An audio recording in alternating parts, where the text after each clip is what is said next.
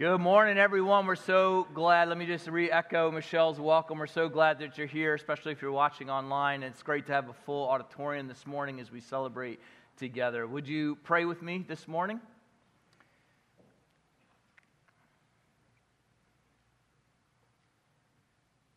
The angel said, Why are you looking for the living among the dead? He is not here. He has risen, just as he said. Jesus, we've gathered to honor you, the only one who willingly laid down his life and then took it back up again.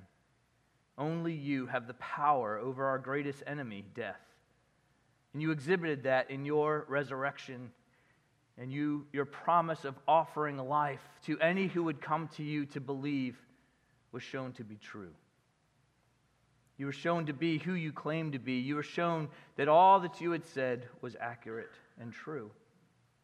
And now all that remains is the choice that we each have of whether or not we will follow you, whether or not we will trust you, whether or not we will believe, with all the implications that come with that. But Jesus, thank you for your willingness to step out of heaven and come to this earth, to take on human form and give your life in our place, to pay a debt that we could not pay, to open a door for us to have a relationship with you and with the Father not only now, but for eternity, that is truly life transforming. And I pray that today we would celebrate you well in all that we do. And that as we go eventually from this place, that that idea, that memory, that celebration will stay with us. Because you have indeed risen, and that changes everything. God, in a world that needs hope, where so many places that we look, there are things that are broken, there is evil.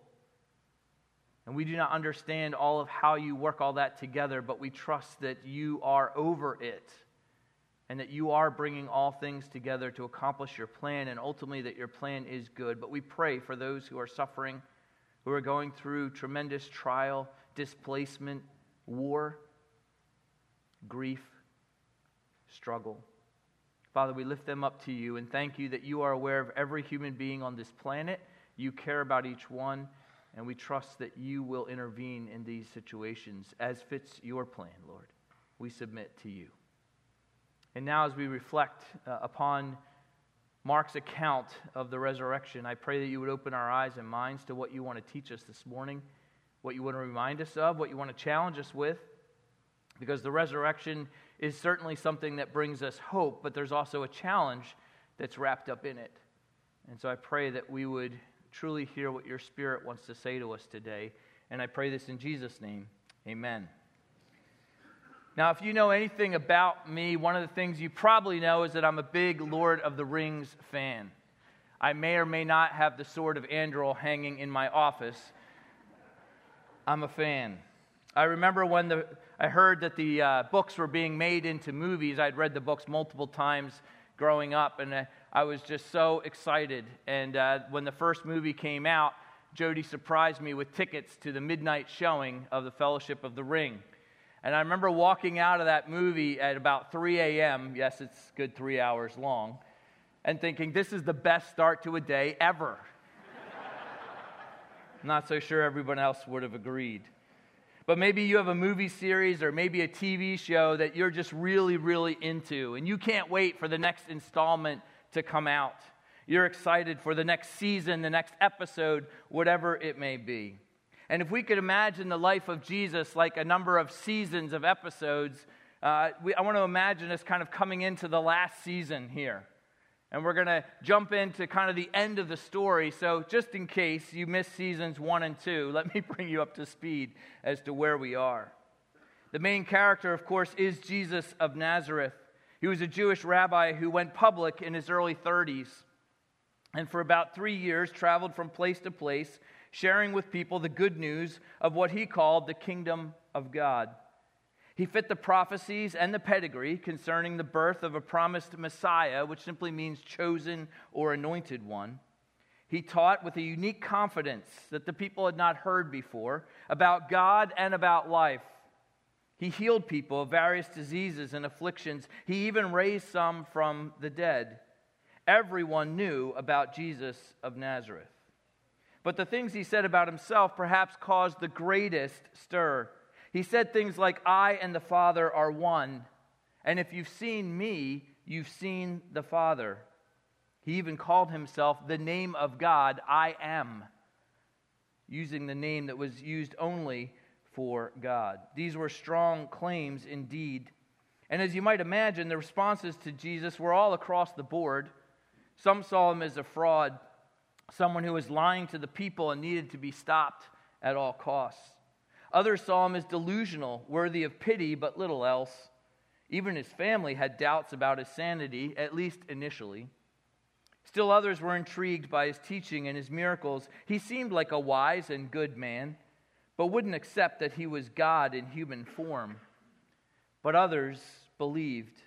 They believed the promises, they pictured new realities. They bought in, in many cases, leaving everything to follow this teacher called Jesus. And then the unimaginable happened.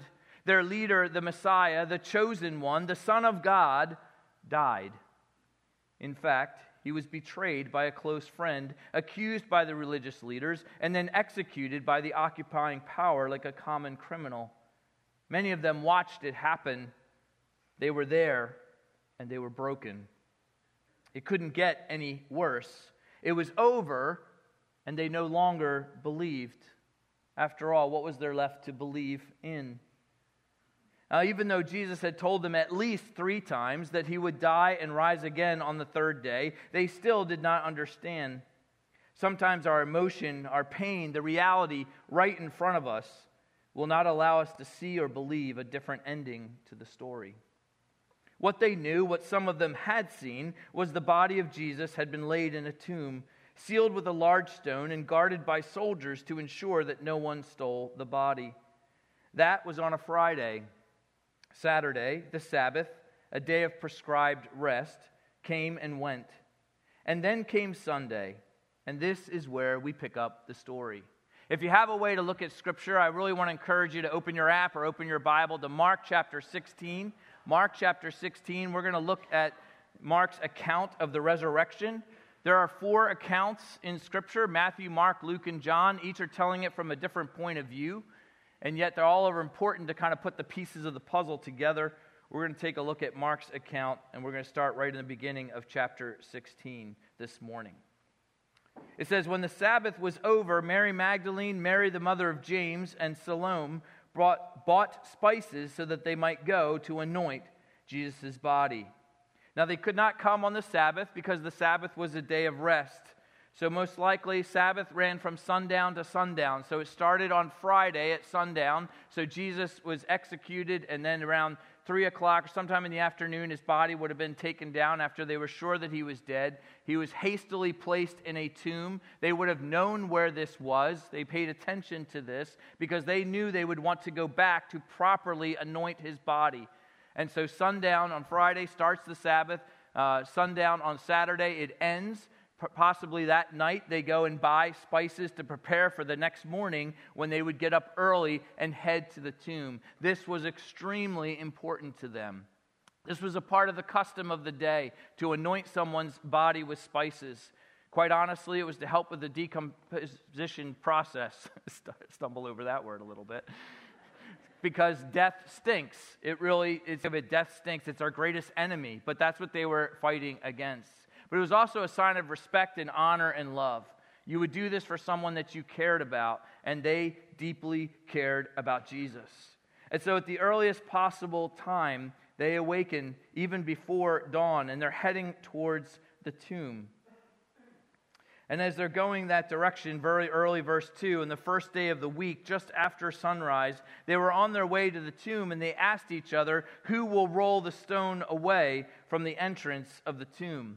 You see, they were aware that in a, in a tomb setting, there was a rolling stone that would be moved across the entrance to keep people from uh, grave robbing. And the religious leaders were certainly concerned that someone might steal Jesus' body. They'd heard some of these predictions that he might come back to life. So they wanted to make sure that, wasn't, that story wasn't going to be told because someone might steal his body and say, oh, Jesus came back to life. And so they even had a guard that was there making sure that no one interfered. This stone would have taken several people to move, it was heavy. It was a heavy stone. So these women are heading towards the tomb, they're having this conversation of, well, we've got an obstacle, we a literal obstacle. How are we going to roll the stone away? They likely would have known by this point that there was a Roman guard there in place, but they were not counting on those people to help them. They were considered often the enemy. And so we don't know exactly what their plan would have been, but they didn't have to figure it out. Because as they head towards the tomb, verse 4, when they looked up, they saw that the stone, which was very large, had been rolled away. It had been moved. And so this is what a tomb in Israel would look like. These have been excavated. Very the biblical account fits with the tombs of that day and what they would have looked like. So this is the idea of what they would have witnessed, and they would have been surprised. They would have been shocked verse 5 as they entered the tomb they would go and you have to kind of crouch down to get in there to look in to see what was going on they saw a young man dressed in a white robe sitting on the right side and they were alarmed now in a tomb like this generally often there would be shelves cut into the rock and the body would be laid on one of those shelves and then you know eventually as the body decomposed the bones would be gathered and put into another location in the tomb but Jesus' body was likely laying on one of these shelves, and as they go in, look in, there's a figure sitting there on the shelf next to where Jesus' body would have been. And this man is dressed in white. He's in a white robe, and he's sitting there, and their response is that they were alarmed. No kidding. I would have been alarmed too. So many questions would have rolled into your mind. Think about this. You're going to a tomb expecting to prepare a body, a dead body. You're not expecting anyone else to help you or engage in this process. So, first of all, you've seen the stone is rolled away, the body's not there, and now there's somebody in the tomb sitting there that looks like somebody you've never seen before. Often in Scripture, those who are dressed in white represent angels. This is most likely an angel, a messenger of God, who is sitting there waiting to give them a message. a message, because it was important that they understood what was going on. But they were certainly alarmed. Other Gospels tell us that several people who came to the tomb, including these women, saw the linen wrapping and the headcloth which wouldn't be there if someone had stolen the body. You wouldn't take the time to unwrap the body from the linen that they would have used the two days before to just quickly prepare the body and put it in the tomb. If you're going to steal the body, why in the world would you do that? They realize that something that this really can't compute in their brains is going on, and they're highly alarmed. So much confusing info to process all at once and then this guy in white who's sitting there says to them, Don't be alarmed. You're looking for Jesus the Nazarene. And he identifies you're in the right place. This is the right spot. This is where Jesus was. I know why you're here. You're looking for Jesus the Nazarene who was crucified. You saw it. You know that it happened. Yes, he was dead. He didn't faint on the cross and then come back and get out of the tomb somehow. He was dead. The Romans were experts at making sure that they were dead. And when he was laid in that tomb, he was dead. But he goes on to say that's not the end of the story. He was crucified. He has risen. He has risen, which simply means he's alive. He is not here. See the place where they laid him. You can look with your own eyes. You can see and see the evidence, but go. Tell his disciples and Peter, he is going ahead of you into Galilee. There you will see him just as he told you. It's as if the angel says to them, It's okay. I know why you're here. You're looking for Jesus, the one who was just crucified. He was truly dead. He was lying right here. You know it, and I know it. But now he's gone. And your questions of why he's gone and what may have happened, let me be real clear. It's not because someone took his body, it's because he's alive. It's because everything he said about himself is true. It's those promises that he made have come true, that he holds the power over death. He is alive. It's like he said, Go ahead, see for yourselves. I know it's hard to take in what I'm telling you, but go ahead. And then, once you've seen, please go tell his friends. Go tell his friends who are in hiding, wondering if the religious leaders are going to come for them next. Go let them know, especially Peter. And I love this. It's Peter's the only one named here of all the friends, especially Peter. Why especially Peter? Because that's the guy who denied me three times. That's the guy who said he would die for me and then couldn't even stick with me when it came to the end. And I love Peter. And I want him to know that he is welcome back with me. That I don't hold this against him. He is forgiven, and I want to use him in great ways.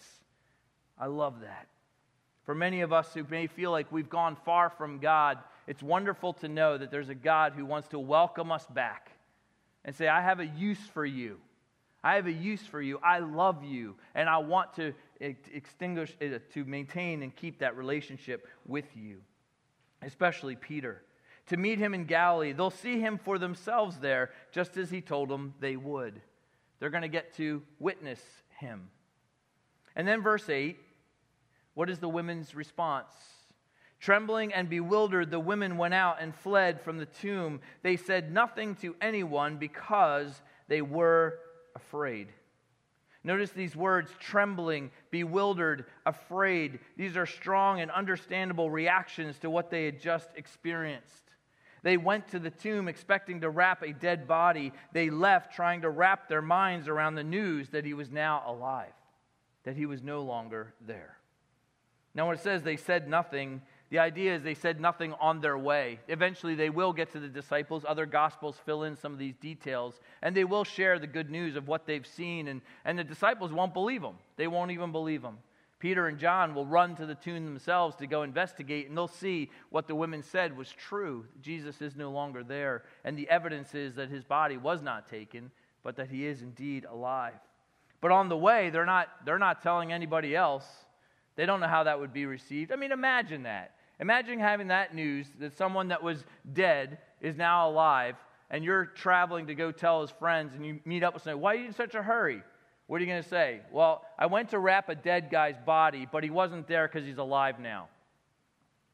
Okay? You're crazy. All right, on, next one. Right? Because they, don't, they were afraid of what would happen. No, you're part of a plot to steal his body. Whatever the reason was, they were, they were scared, but they still went eventually and told the disciples.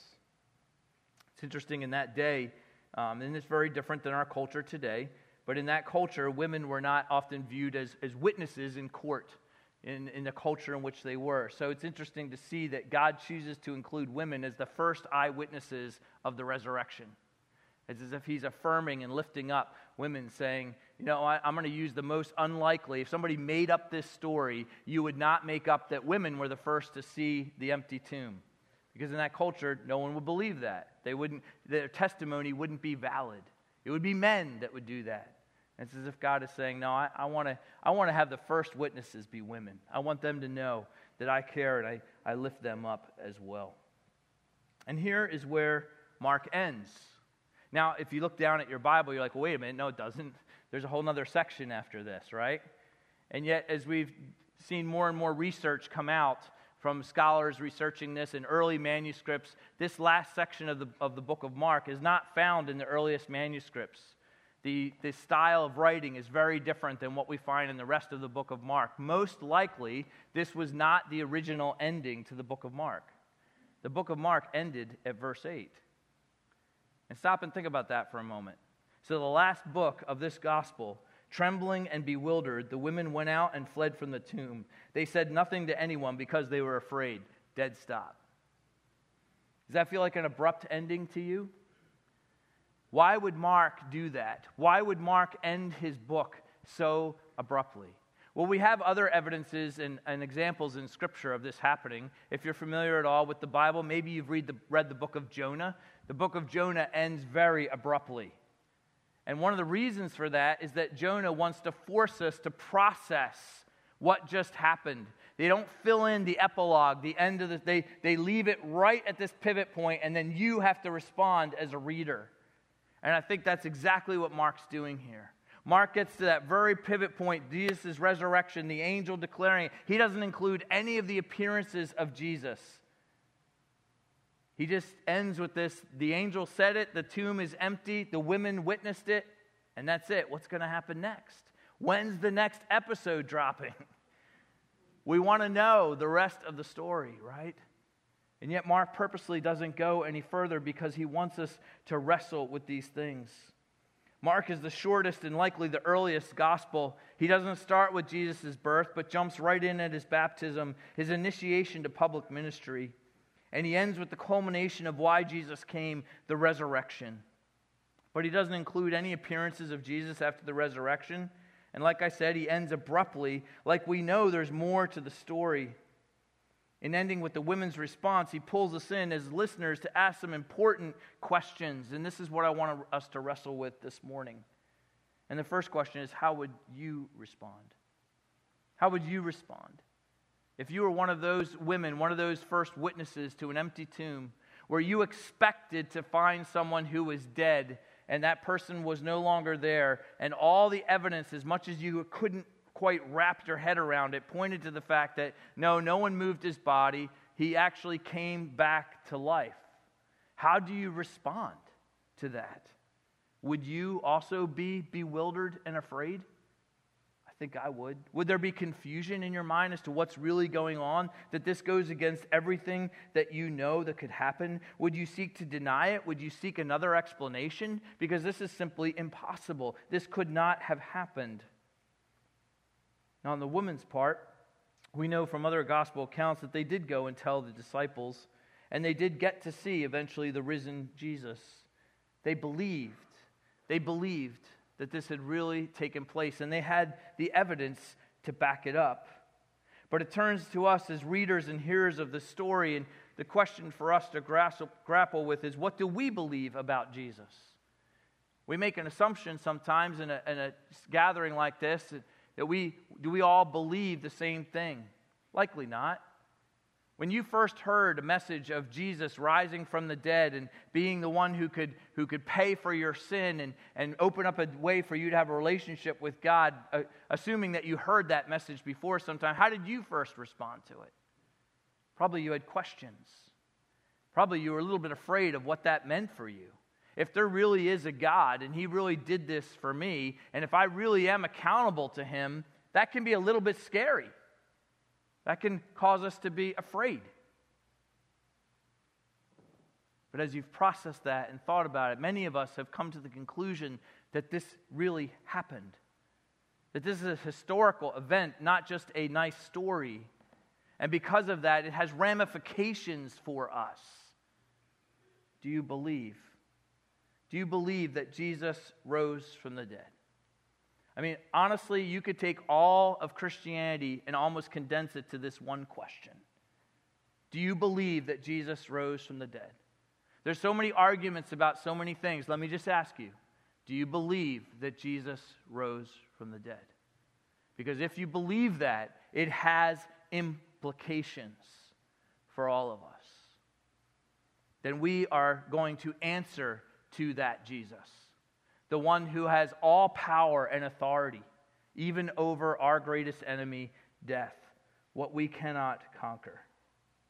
And if you believe that Jesus rose from the dead, if you believe that that tomb was truly empty because he had risen back to life, how is that belief impacting your life?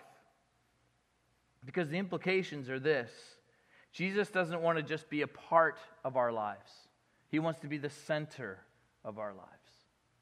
And if he really is the one who died for us and rose again, he has every right to hold that position. He has every right to hold that position. The question is, the question is, will we acknowledge? Will we acknowledge that he is not just simply Savior, but he is also desires to be Lord of our lives, the authority in our lives, the center of our lives. And when he calls us to follow him, he doesn't mean as you go and do your thing, I'll come along with you. Now, that's true. Jesus will be with us. But when Jesus calls us, he says, No, I'm going here. I'm calling you to follow me. In what it is that I'm doing. And we sometimes look at that and we say, well, that where you're going is uncomfortable. I'm not so sure I want to go there. I would have to maybe leave some things or, or make, you know, rearrange my schedule or, or things that are really important to me couldn't be quite as important because compared to you, they, I'd have to let some of these things go. Yep, you got it. He makes no apology for calling us to that kind of allegiance and obedience. Why? Because he knows that the best life that human beings can have is a life of following Jesus. It is not the easiest life, it is not the most comfortable life. It is not a life where all of our questions will be answered the way we want them to be, but it is a life of fulfillment and significance, unlike anything we can find on our own. And it also comes with a promise that this Jesus who conquered death also is the same Jesus who offers us life, not just here in this life, but for eternity, so that when this life is over, and that time comes when each of us will close our eyes for the last time, it won't really be for the last time. Because of Jesus, we can have life after this life. That's the promise that a resurrected Jesus makes to us. But we need to understand that believing in Jesus is more than just fire insurance or it's nice to have a buddy alongside of me. No, Jesus is going to push in your life for much more than that. He's going to push to be the authority, He's going to push to be the center of your life because that is where He belongs. And when that happens, as we pursue that, and that's what we're about as a church, influencing people to fully follow Jesus because we believe that that's the best life that we can have. Maybe you're in a situation this morning and you believe that Jesus rose from the dead. That's great. We're celebrating that today. What are the implications for your life? Are you going to walk out of here just feeling good that you know that you're, you're okay when this life is over? Or are you making decisions on a regular basis to say, Jesus, if I'm following you, where are you going? And what does it mean to be obedient and go there with you? What do I have to leave behind? What do I have to change in my life? What, when he doesn't ask us to do it alone. He comes alongside us, he helps us. But those are questions that we have to grapple with. Now, maybe for some this morning, there's still that maybe sense like the women. Maybe you're feeling a bit like them, confused and afraid. This is a lot to take in, it's a lot to process. What could it possibly mean for you? Just know that you're not alone. I can relate to that. I mean, after all, to really consider the idea of someone dying and coming back to life, it does seem kind of fanciful, if we want to use that word, right? But the evidence is there. And I want to encourage you to consider that reality and to keep pursuing this God that perhaps you perhaps you've seen him at work in your life and you just don't know quite how to talk about it or you don't you've seen things happen that you can't explain. There's a, a force you might say at work that you've seen protecting you or opening up opportunities or providing you with blessings in your life. And, and you acknowledge that but you, you, you just you need to put these things together. Now i want to encourage you if you would if that's where you are and maybe you haven't come to a point in believing in this Jesus and trusting in this Jesus. We have an opportunity coming up in a couple of weeks. It's just a group called Starting Point. It's for people who are starting off in their faith journey, who have questions about Jesus and who he is and what he did. And we're just going to show you a quick clip about that just to maybe encourage you to participate because we believe it is the most important relationship that you could ever experience. And so, for those of you who may be questioning or wondering, maybe this is an opportunity for you. Let's show the video.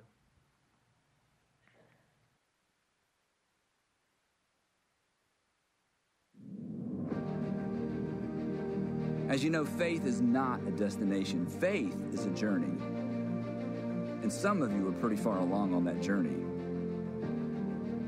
But others of you may have a lot of questions. You may be at the very beginning of your faith journey. And the church well, the church is the last place you think to speak up or ask your questions or voice your doubts. So, let's change that.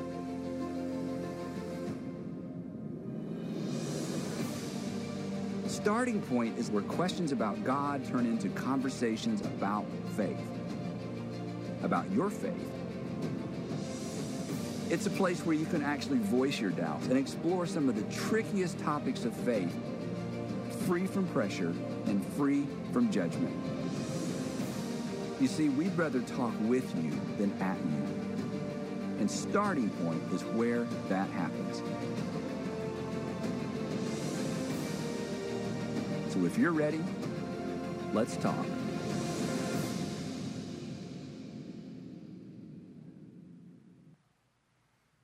Find all the information about Starting Point on our website, on the hub, and sign up for that. We'd love to have you be a part of that with us. I just want to ask you this question What's the next episode of your life? What's the next episode that's going to be of, of your life? What's it going to look like? Is it going to be one of following a risen Savior?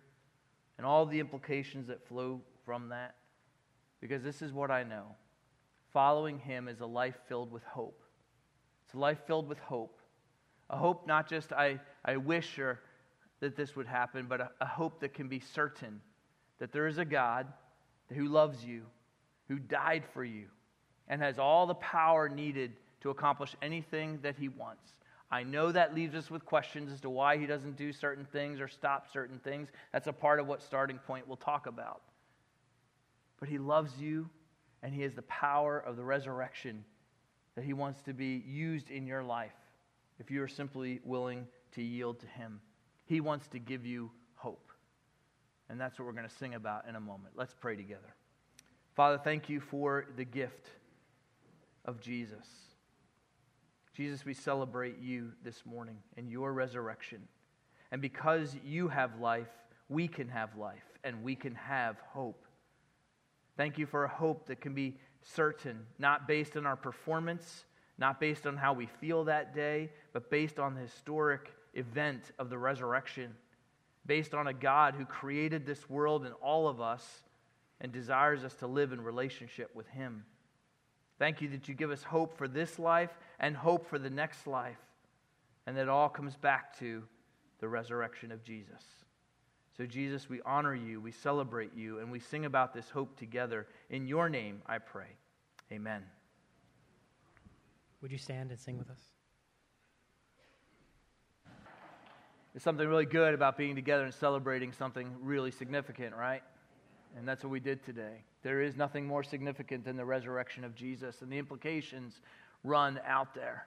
We have to grapple with them one way or another. And I hope that today encouraged and challenged you in your journey. May you know him more and more.